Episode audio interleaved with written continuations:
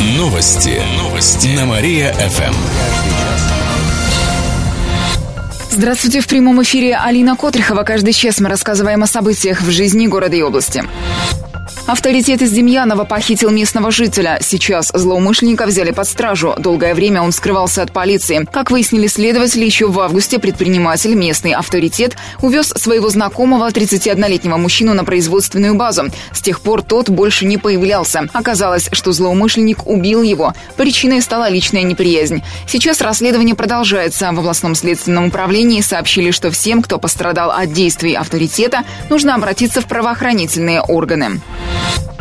Полеты из Кирова в Москву будут ежедневными. Авиакомпания «Победа» вводит дополнительные рейсы до столицы из аэропорта Победилова. Теперь по пятницам и воскресеньям можно улететь в Москву в 21.35, а из Москвы по понедельникам и субботам в 5 утра 50 минут. По пятницам до столицы и по понедельникам до Кирова будет по два рейса – утренний и вечерний. В остальные дни также можно улететь. В 8 утра из Кирова, в 19.10 из Москвы. Кировчане отправятся на Боинге, вместимость около 190 пассажиров. Время в пути займет всего полтора часа, сообщают в Победилово. При этом цены на билеты начинаются от тысячи рублей.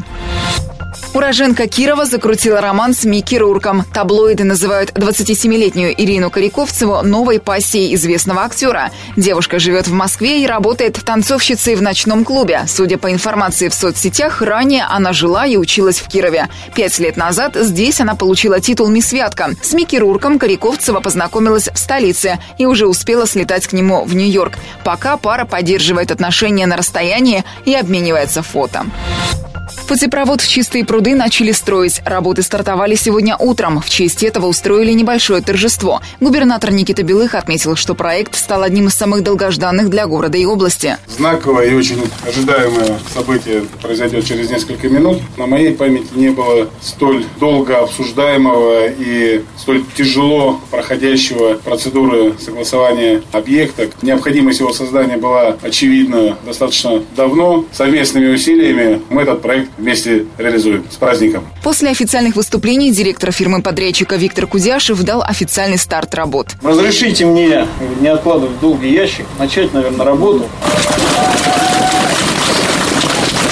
Анатолий Александрович, начинайте бурение.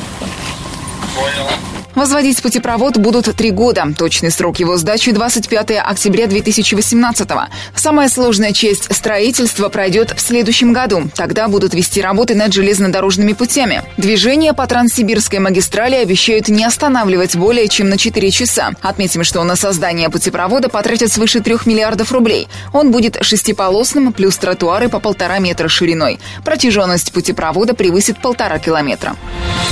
Подвал Кировской библиотеки затопило кипятком. Накануне на улице Милицейской около 21-го дома произошла коммунальная авария. Это случилось из-за дефекта на теплотрассе. Горячая вода хлынула в подвал жилого дома. В нем также находится салон красоты, магазины и библиотека номер 5. Из-за аварии она осталась без отопления. Администратор рассказала, что в помещении теперь холодно и приходится ходить в куртках. Там надо концертную телогрейку надевать и концертные валенки. Книги не пострадали. В пресс-службе КТК отметили, что работы по устранению неполадки уже ведутся. Добавим, этой ночью возникло еще два дефекта на сетях, их уже исправили. Также сегодня отопление должно появиться в квартирах и организациях.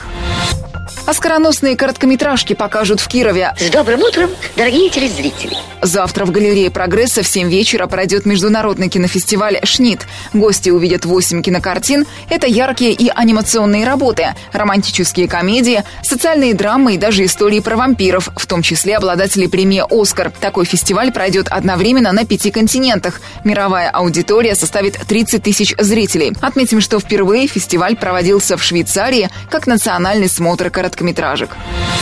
Учительница из Нагорского района раскрыла Путину глаза на проблемы детей. Накануне в Сочи лауреаты Всероссийского конкурса «Учитель года» встречались с президентом. В их числе была преподаватель математики Ольга Рычкова, которая вошла в пятерку лучших педагогов страны. В разговоре с Владимиром Путиным она затронула тему обучения на дому детей-инвалидов. По словам Рычковой, сейчас на их учебу выделяется в три раза меньше времени, чем на занятия с детьми в школе. Если говорить об учениках начальных классов, то на дому ему отводят 8 часов, тогда как в школе ребенок более 20 часов обучается. Ну, да. как, как такой ребенок может э, освоить программу и даже проявить свои способности. Если по-честному, я даже первый раз об этом слышу, я считал, что для всех одинаковая программа. Но надо корректировать тогда. Надеюсь, нас тоже услышат коллеги. И, вас, и прошу министра тоже соответствующим образом отреагировать на это. Не будем считать, что вы на кого-то нажаловались. Я за всех детей. После этого педагогам удалось пообщаться с президентом в неформальной обстановке. Глава государства также поздравил лауреатов конкурса «Учитель года» и предложил им остаться в Сочи на Формулу-1. Число лесных пожаров в области сократилось вдвое. Сейчас в регионе выявили и потушили около 60 возгораний. Общая площадь составила почти 90 гектаров.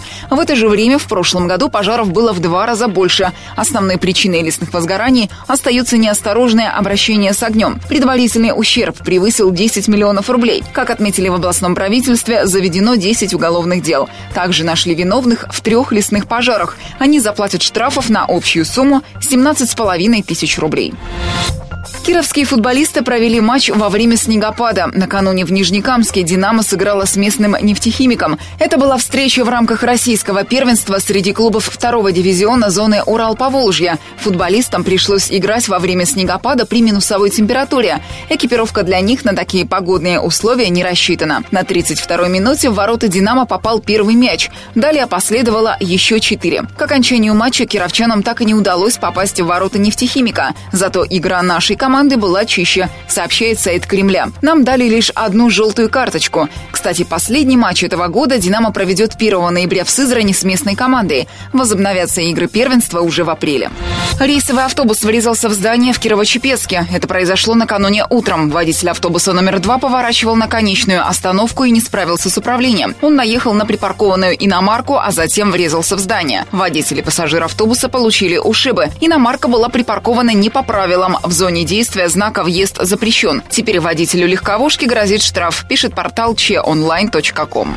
Новые технологии дошли до кировских остановок. Там появились QR-коды. Это особые штрих-коды, в которых зашифрована информация. С их помощью пассажиры узнают, когда придет тот или иной транспорт. Считать информацию можно с помощью специального приложения на мобильном телефоне или планшете. Уже есть пять таких QR-кодов на остановках у вузов. ВятГУ, ВятГГУ, Медакадемия, Сельхозакадемии. Их разработкой занимается занималось областное молодежное правительство. Это сделали на внебюджетные средства. В дальнейшем подобные коды могут появиться и на других остановках города. Сейчас в группе Молодежного министерства строительства и ЖКХ ВКонтакте можно выразить свое мнение по поводу этой инициативы. Олимпийцы уступили победу «Реактору». Накануне наших хоккеисты встречались с нижнекамским соперником. Игра прошла на выезде в рамках чемпионата МХЛ. В первых двух периодах «Реактор» вел в счете. И только в третьем Чепецкая «Олимпия» сумела забить шайбу. Но это не повлияло на итог матча. «Реактор» выиграл со счетом 4-1, сообщает пресс-служба Чепецкого хоккейного клуба. Повторная встреча команд пройдет завтра в Нижнекамске. Выходные в Кирове будут холодными и снежными. По прогнозам метеосайтов, завтра днем 0 градусов. Пойдет небольшой снег. Ночью ожидается заморозки до минус 6. В воскресенье похолодает на пару градусов.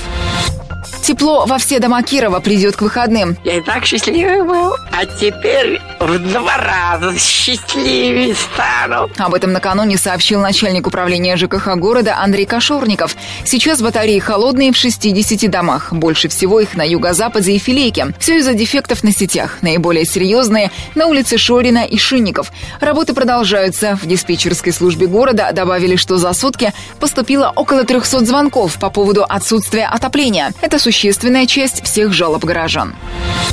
Кировские автомобилисты стали лучше водить. А ну взяли в разгончик. Количество аварий в регионе сократилось примерно на 18%. Это по данным областного управления ГИБДД за 9 месяцев этого года. При этом ДТП по вине пьяных водителей стало меньше почти на четверть, около 70. Меньше жителей пострадали и погибли в авариях. При этом каждый пятый смертельный случай происходит из-за того, что водитель выехал на встречку. Также частые причины превышения скорости и несоблюдения очередности проезда. Кировчане узнают, как построить загородный дом. Накануне в филармонии открылась одноименная выставка. На ней можно узнать о готовых и строящихся домах. Также в рамках мероприятия проведут семинары и мастер-классы от специалистов. Огласите весь список, пожалуйста. Выставка «Загородный дом» будет работать до завтрашнего дня. Путепровод в чистые пруды начнут строить сегодня. Торжественный старт назначен на 10 утра. До конца этого года выполнят предварительные работы и начнут монтаж свай подпорных стенок. В этом году планируют освоить 500 миллионов рублей, сообщает администрация. Также расселяют 5 домов, которые попадают в зону работ. Это 4 на улице Ивана Попова и один на Комсомольской. Напомним, что общая стоимость строительства путепровода с реконструкцией улицы Ивана Попова составит почти 3 миллиарда рублей. Закончить работы должны осенью 2018 года.